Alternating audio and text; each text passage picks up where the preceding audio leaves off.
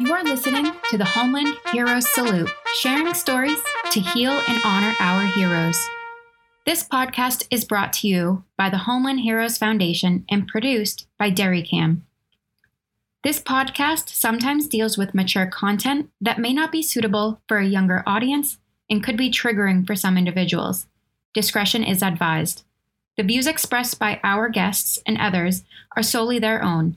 No views expressed in this podcast represent any of the Uniform services, the Homeland Heroes Foundation, DairyCam, or any other organization.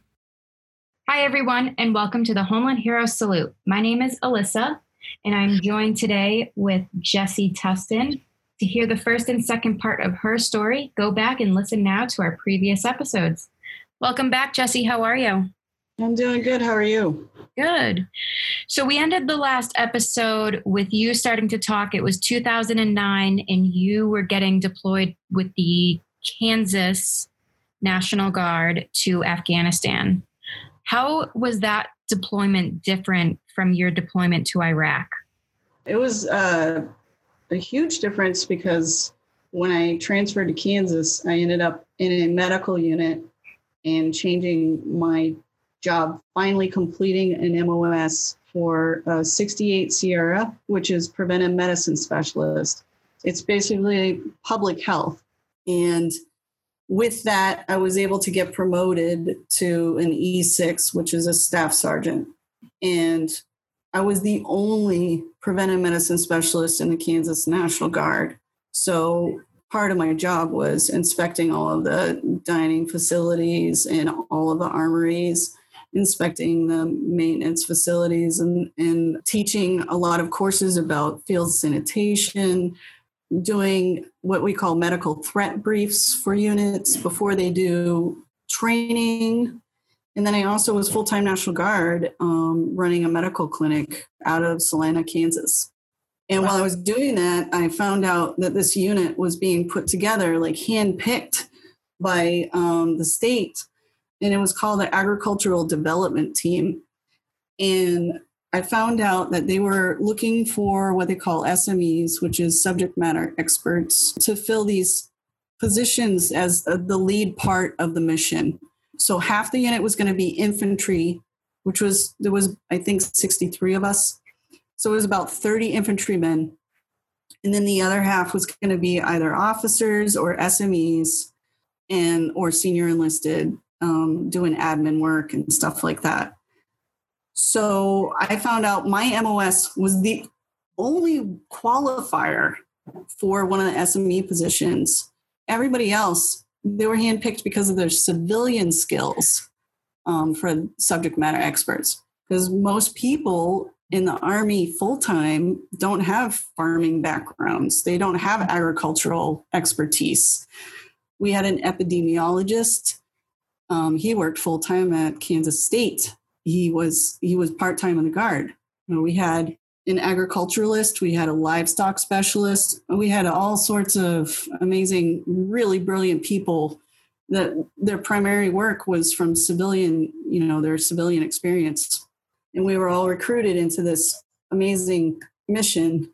And when we deployed to Afghanistan, you know, it was basically we knew we were going to a really remote area up in the northeast part of the country. It was Laghman province. And we were stationed at Fob Mehtarlam.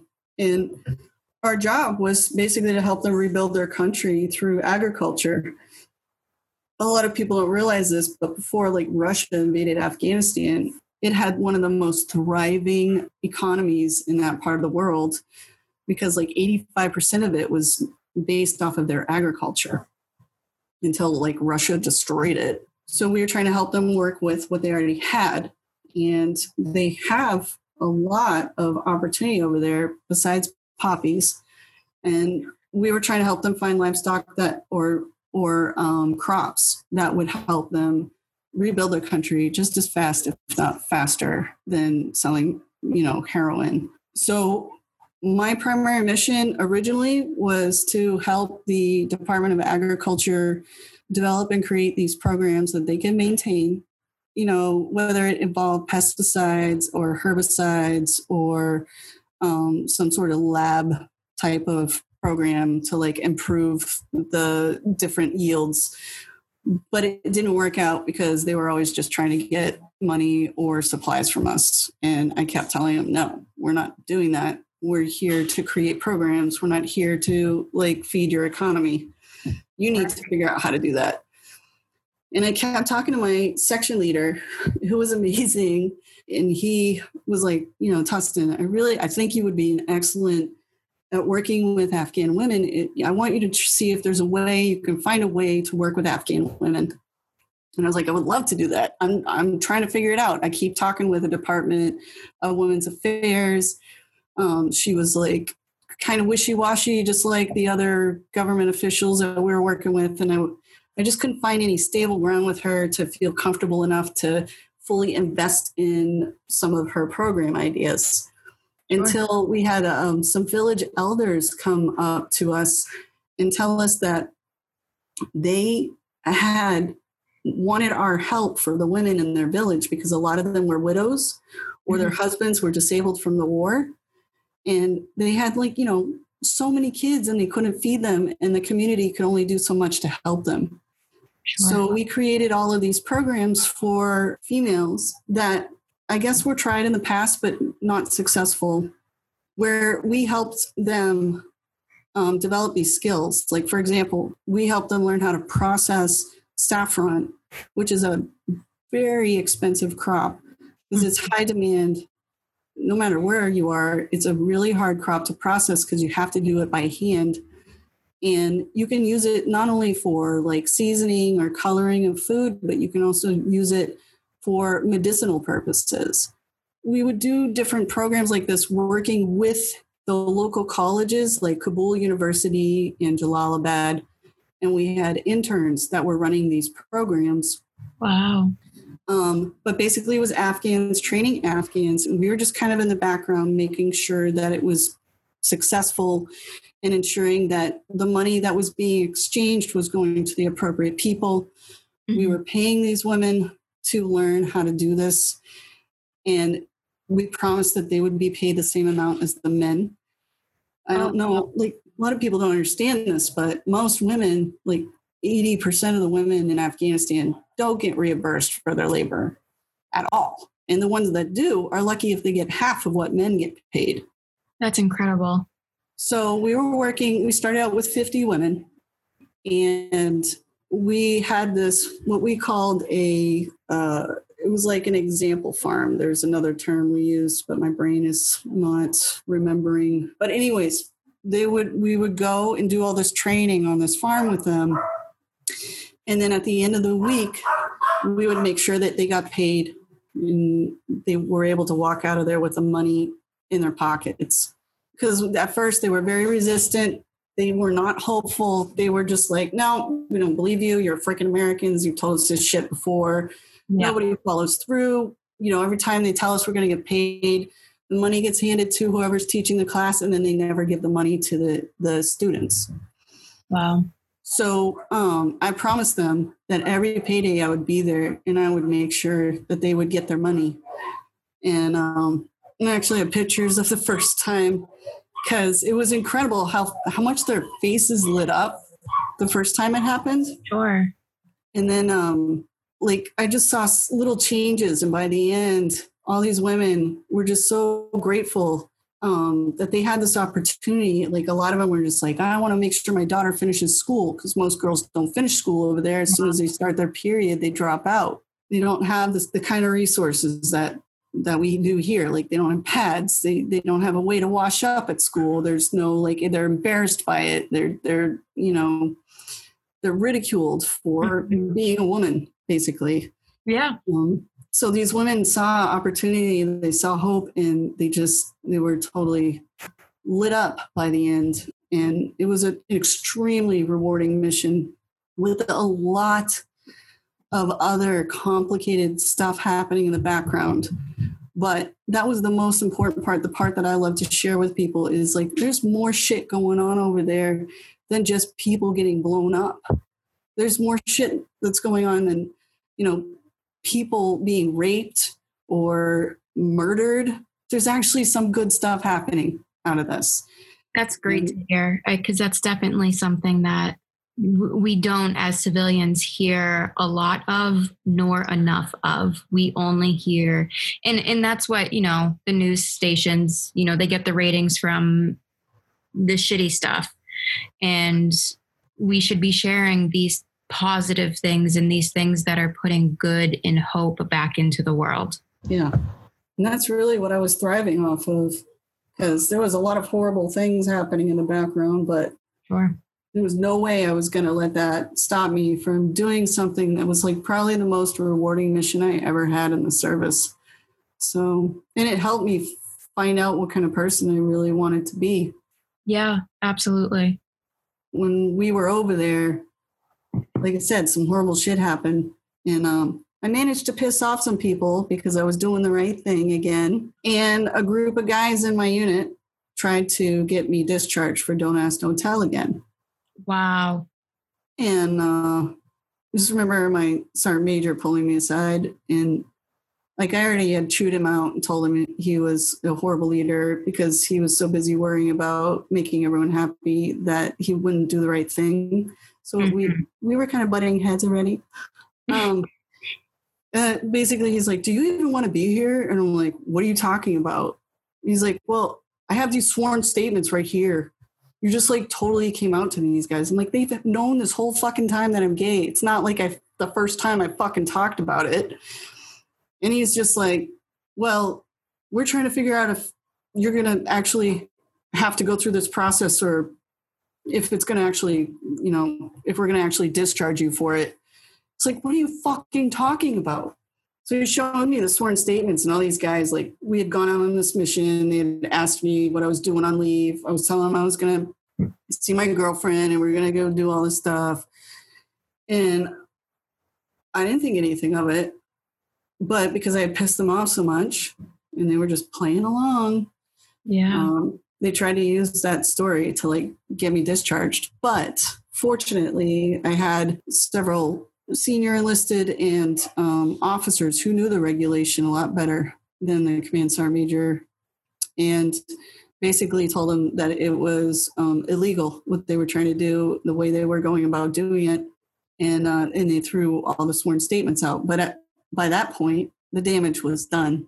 Right. Um, and i was like completely disgusted by everybody in my unit like except for the guys that stood up for me Mm-hmm. And there was like my best friend in Afghanistan. She was in a different um, unit. She was actually in the Navy. She was uh, a Seabee. I don't know if you know what that is, but no. She was a contractor. Basically, they would ship them all over the country to build um, for different like fobs or different missions, sometimes bridges. Like, I don't know. They would do all sorts of stuff, but they were amazing. Okay. She was much younger than me she was like, I want to say 12 years younger than me. But she's the reason why I stayed sane over there because otherwise I was about ready to lose my shit on everybody because I just felt like everybody was against me. And I, I was just like, can't believe this is happening again, again.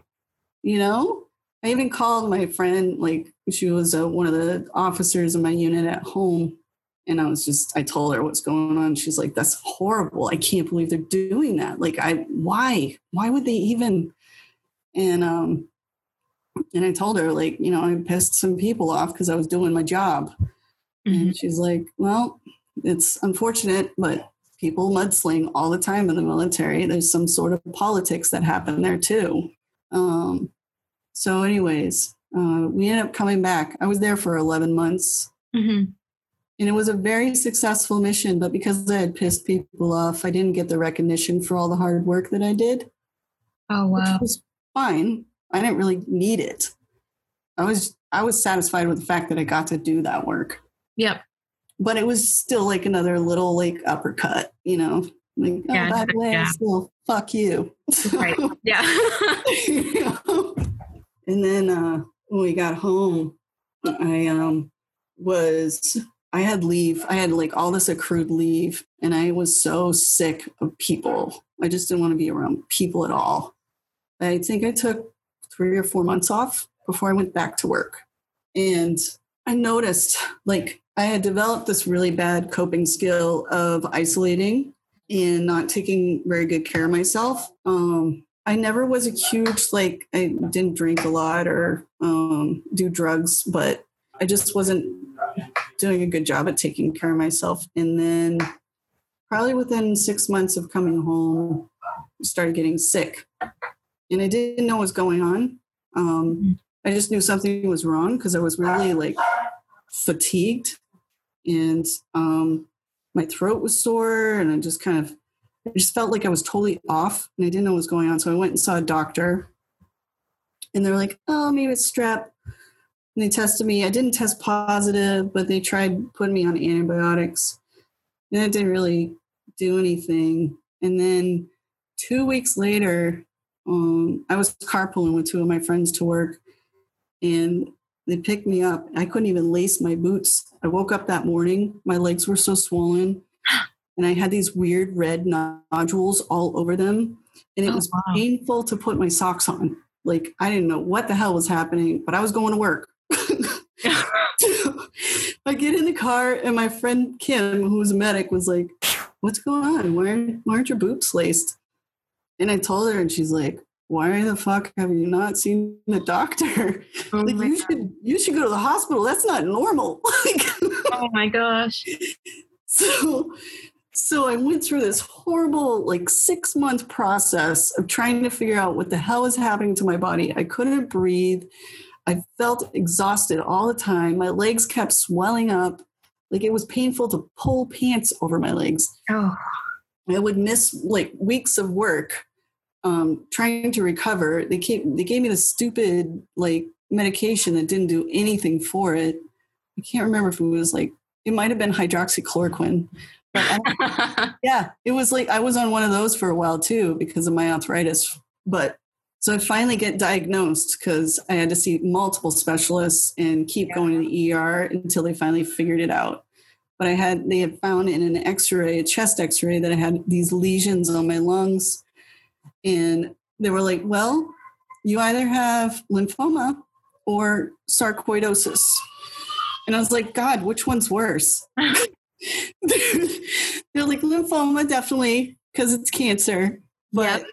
sarcoid's not good either. Um, but it's treatable. So they had to do a biopsy. I had surgery where they like went down through my bronchial tube. They had to cut into my throat and go down and get a sample because the only way to tell the difference is to do a biopsy. And sure. I had sarcoidosis. Um, basically they usually see it in lungs but it can manifest in any one of your organs mm. um, sometimes multiple and i had it also in my legs. Wow. So I, had to be on 90 milligrams of prednisone for over six and a half months after that.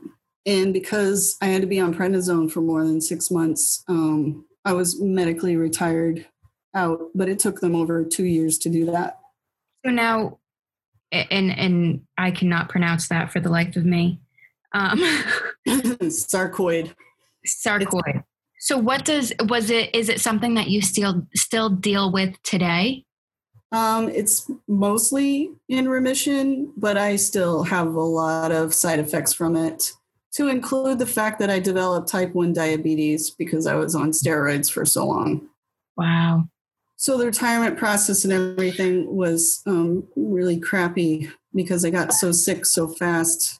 I made a, a rational decision to move from New Hampshire or from Kansas back up to New Hampshire because I was completely isolated in Kansas. Mm-hmm. Um, I had friends and family up here, and I thought it would be better for me. And it did end up being better for me, but initially it probably wasn't the best decision but I was still dealing with all this stuff that I had stuffed down. Uh, yeah. I think so. What causes sarcoid is either environmental exposure or um, it's a genetic thing. Okay. Nobody in my family has ever been diagnosed with it. So I was able to, because it's considered a presumptive disease um, mm-hmm. through the VA and the military. They have this CFR. I don't, I'm sorry, I'm using a lot of acronyms.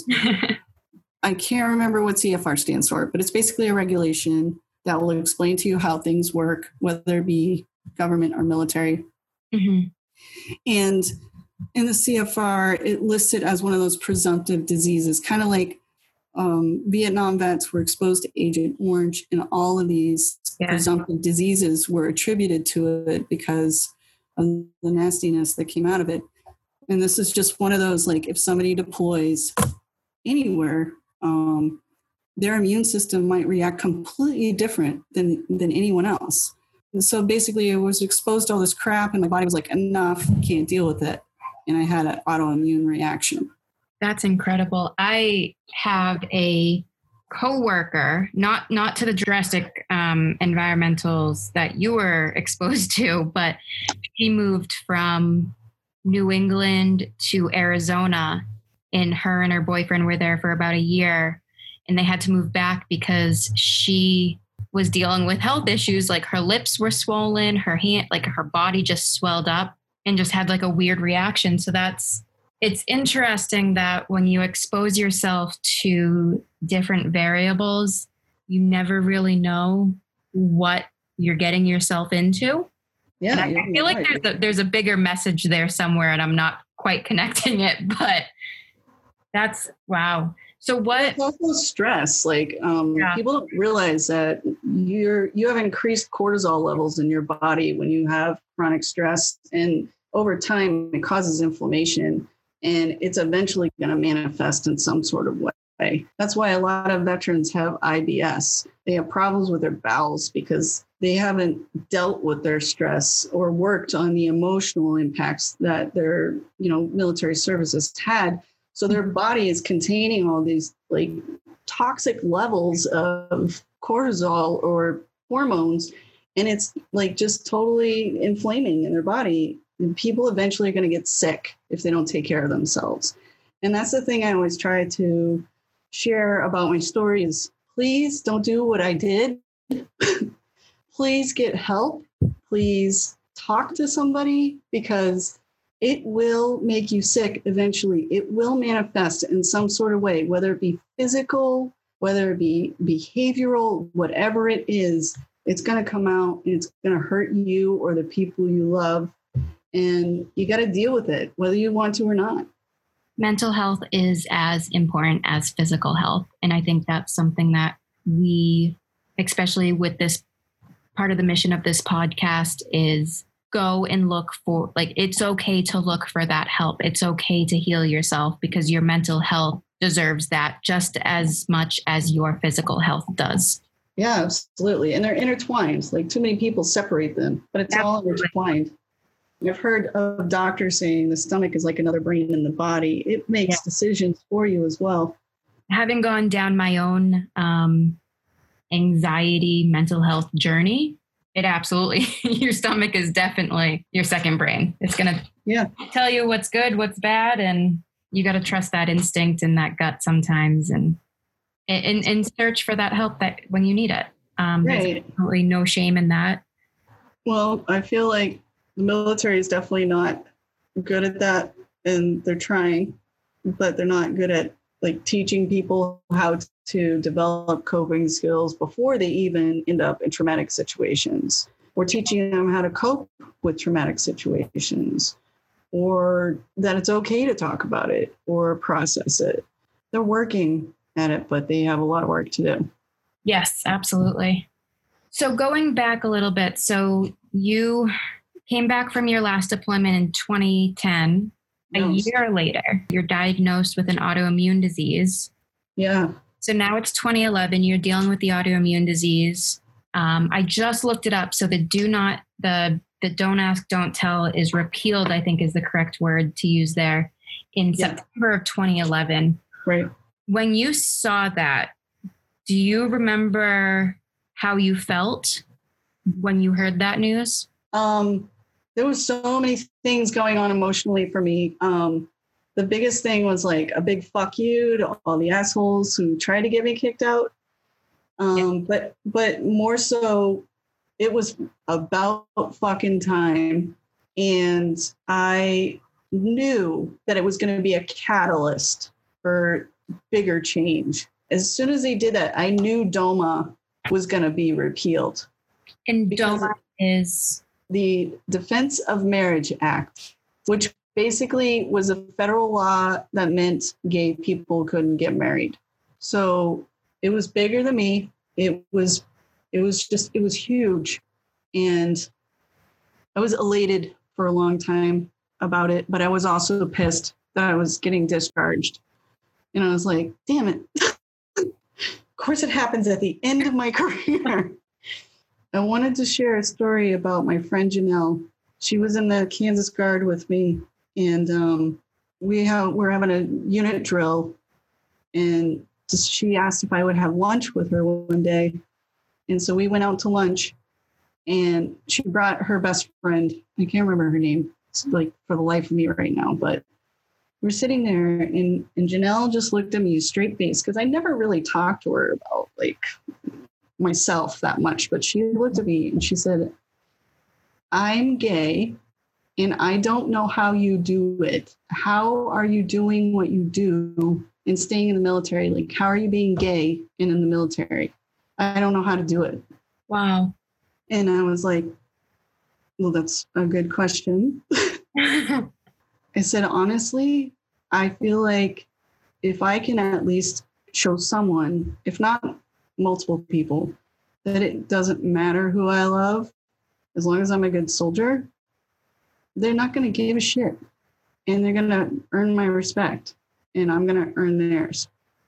I was yeah. like, so I'm just trying to set the example because the only way change will ever happen is through exposure. Um, and she was like, oh, okay, all right. And that was like one of the not one of the first times, but one of the many times I had a soldier approach me and ask me how I was still in the service and gay. And like I was mostly out, but not completely. Mm-hmm. Unfortunately, Janelle committed suicide a few years later because she could not handle how her family in the military and her ex girlfriend had all treated her. And a lot, there's a very high rate of suicide among veterans but mm-hmm. it's even higher among the LGBT veterans. Yeah. And hopefully, with people al- being allowed to be out with no repercussions, will lower that number. I know like rules change, but that doesn't mean the attitudes um, do. Right. It takes a while to change the atmosphere of an old culture. Yes. And it will happen eventually. People are slowly, like the younger generation that's coming in, is slowly um, making that happen. But it's gonna it's ta- it's gonna take some time. Yes. Change doesn't happen overnight. No, and I think we're seeing that, especially with you know this is June 2020. Um, this episode will be aired in a few months. We've the last couple of months with everything that has gone on. I think I think we've seen that that change does not happen overnight, but we can change our attitudes and help one another right. to be better human beings. And it starts with yourself. That's right. So you've lived this kind of trailblazing life of being who you are in the military. I think your whole service was bookmarked by the Don't Ask, Don't Tell, which is kind of incredible. It was that was began, I think, in 1994 and ended in 2011. Um, this is nine years ago now that you've been um, retired. What are you doing in retirement? what what has life given you today?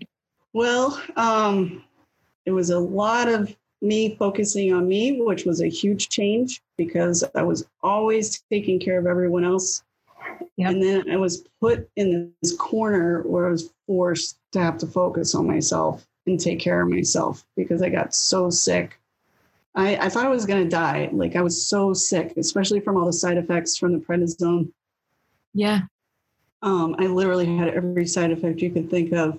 Oh, and I was, I was in a wheelchair for a while because it was so uncomfortable for me to walk um, that I would use a wheelchair, especially for like longer distances. Like I could do short, you know, get up from the couch, go to the kitchen, go back to the couch. But if it was anything longer than that, I would use a wheelchair because it would just take me too long. My gait was totally off. My legs were so weak. and I was always in pain and on high levels of muscle relaxers to help with the pain.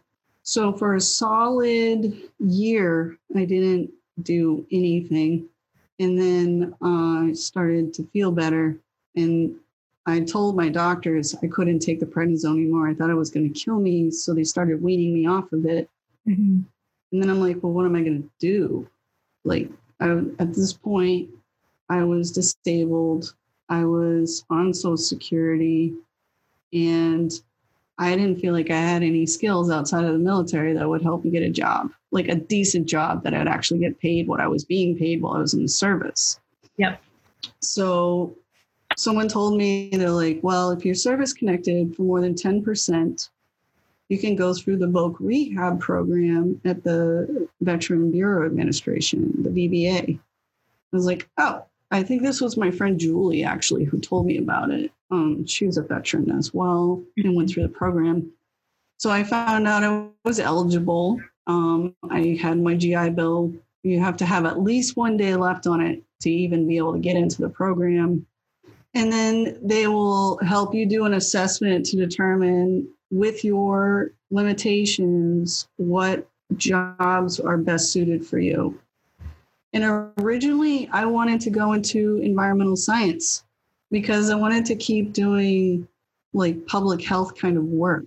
I wanted to protect people from the nasty shit that I was exposed to, trying to find ways to improve the environment. Like, I was definitely passionate about it, but I learned really quick after taking like a lot of math classes and I, w- I did really good in math and, and science but then i had to take calculus and i learned really quick. I was like nope i am not suited for this. It's not going to work for me. And i had to study like so many hours every day. I would go to see a tutor. I would go to a study group. Um, i would spend hours and hours trying to figure calculus out and it was so like i can do anything. Why can't i do this? And finally i just like realized like i got a c plus in that class or a b no it was a b minus i think. And i was like you have to have a b plus or higher to get into the engineering program i wanted to get oh. into and i was like what? So while i'm trying to figure out what the hell i'm going to do um, i ran into my friend john and John and I started hanging out again. And at this point, John had like three deployments to Iraq under his belt, and he was a, a hot mess. He had deployed, and two of his deployments were like back to back. He never even left. So he was there for like 24 months straight at one point. And he was a raging alcoholic struggling with his PTSD. Uh-huh. And eventually he admitted to me that he was homeless or on the verge of being homeless. And I looked at him and I was like, you know, buddy, um, you're not going to go through this by yourself. I'm going to, I'm going to help you. So he moved in with me and we had some rules and it was really an adjustment um, living with a guy, but um, he um, was retired. He had like 34 years of service because he was in the Navy before he joined the Army National Guard. Wow. And when they retired him out, they should have medically retired him because mm-hmm. he kept showing up to drill drunk. And oh. nobody was like, "Hey, what's what's going on? Like, you need help with something?" Nothing. They were just like, "Oh God, he's drunk again." And so they got fed up with his shit instead of trying to figure out what's going on, and just retired him. And he didn't fight it because he was so pissed. Mm-hmm. Um, so basically, I helped him get service connected. And because he was homeless, they rapidly processed his service connection. It took five weeks for him to be 100% permanent and total service connected, which is incredible. Like, you don't hear about that ever happening. Sure. And then um, we were able to get his Social Security within six months of that. Um, and through that time, he started going and seeing his providers and getting mental health and going to group, um, doing group therapy and stuff. and he was getting better, but still struggling with his alcoholism. And finally, I was like, You can't drink here anymore. I just can't babysit. I'm not like, if you want to get drunk, you can go out and get drunk, but I'm not going to babysit you. Yeah. And um, at one point, finally, I was like, I can't, like, I love you, buddy, but you got to get your own place. You, you know, we came to this agreement. Once you're financially independent, you're going to get your own place. So we found a place, which is literally a half a mile from where I live. And he has been doing really good ever since. That's fantastic to hear. He's kind of the reason why I ended up being a social worker because he made me realize that I am good at helping people and mm-hmm. I know how to work. Like I understand the process. I'm good at coordinating and collaborating and making connections for people. Um, yeah. So I'm a social worker now, and I work with homeless vets. That's fantastic. Um, tell us where you are today in your personal life. Um, so now I am in a relationship with um, an amazing woman, and she has a daughter who's 18 months old, actually 19 months old now. Um, we've been together for seven months now, or almost seven months. So we're still really new in our relationship, um, but it's going very well. I've worked really hard to regain my strength after years of being sick. And taking better care of myself. So I was able to actually get myself a motorcycle about six years ago because it was a dream of mine to always ride. And it's one of my favorite things to do because I can't do a lot of adrenaline rushing stuff anymore. That's so, awesome. Yeah, so I, I love riding and I'm I'm in a motorcycle club and um, we do a lot of stuff for veterans as well. That's fantastic. Uh, I love going hiking and camping and just whatever way I can um, recharge because it's a it's a lot of work to be a social worker and you have to take good care of yourself so you can be yes. present for people and you live in the right state being in new hampshire for hiking and camping exactly well that's that's awesome it sounds like you're doing positive today and that's something that here on the podcast is an outcome that we love to hear. Mm. And it's it's very important especially to show our audience and especially those listening who are veterans um, struggling or going through their own journey of self healing and in in healing in people who might be listening who are going through their own journey of mental health and healing in that way whether they're veterans or civilians um, everyone no matter what your story is, no matter how you grew up, no matter what you've done, mistakes or choices you've made in your past, you have the right and you deserve to look for help and get that help and become a be- the best version of yourself. Yeah, absolutely. And I think everyone's capable. It's just sometimes it and it, it definitely helps um, to have the right support network.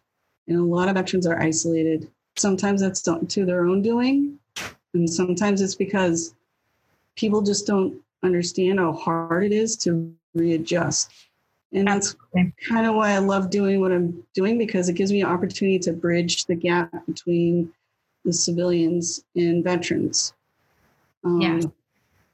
To help you better understand like well it's not as simple as just oh get used to it that's the way things are um, we have acquired all of these life saving skills that are really difficult to turn off. And honestly, I will always be a soldier no matter what I do. That's always going to be instilled in me. So just helping people to be more empathetic towards the, the struggle a veteran has in helping a veteran understand that yeah, it's okay to struggle. It's okay that you're um, you're going through this.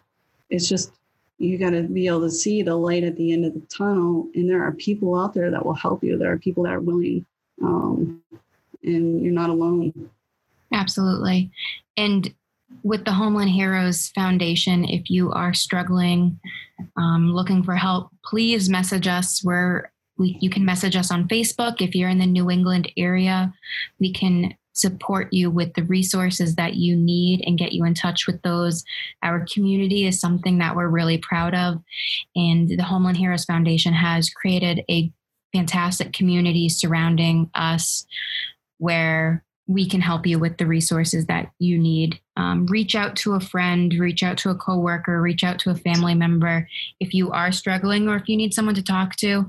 There's absolutely no shame in that. And I, I definitely want to resonate what you just said, Jesse. You don't have to be alone in your struggle. Yeah. This has been an absolute pleasure to speak with you, and I'm excited to speak with you again in a, um, a few episodes um, when we dive into your social work a little more. Um, thank you for joining us today and sharing your story um, with the Homeland Heroes Salute podcast. Um, one last question for you, um, and then I'll let you go. I think this is one of the longer ones, um, but you've got so much, and I feel like we could probably go on for another couple of hours to hear your story. and I, I can tell you've got more stories in you. Um, so maybe we'll have to have you back to tell some of those too. Um, so, one last question that we end all the podcasts with, and I already feel like I know your answer, but if you had to do it all over again, would you? No. Really? I wouldn't change anything. Okay. I wouldn't change anything. The only thing that I would change about my service is I probably would have gone active duty. Okay. And that's about it. But everything else I would not I would not change. Wow. Okay. Well, this has been a completely, a, a definite enriching journey, and I'm so glad that you joined us today. Thank you to the audience for joining us for the last part of Jesse's story. To hear the full story, go back and listen to part one, two, and three of the Homeland Heroes Salute. This podcast is brought to you by the Homeland Heroes Foundation, an organization dedicated to the reacclimation support of active duty service members, veterans, and their families in their time of need. To learn more, visit homelandheroesfoundation.org. Thank you to our production team at DerryCAM, creating connection through story for a better world. Learn more by visiting derrycam.org. Thank you for listening, and make sure you subscribe to the Homeland Hero Salute wherever you listen to podcasts.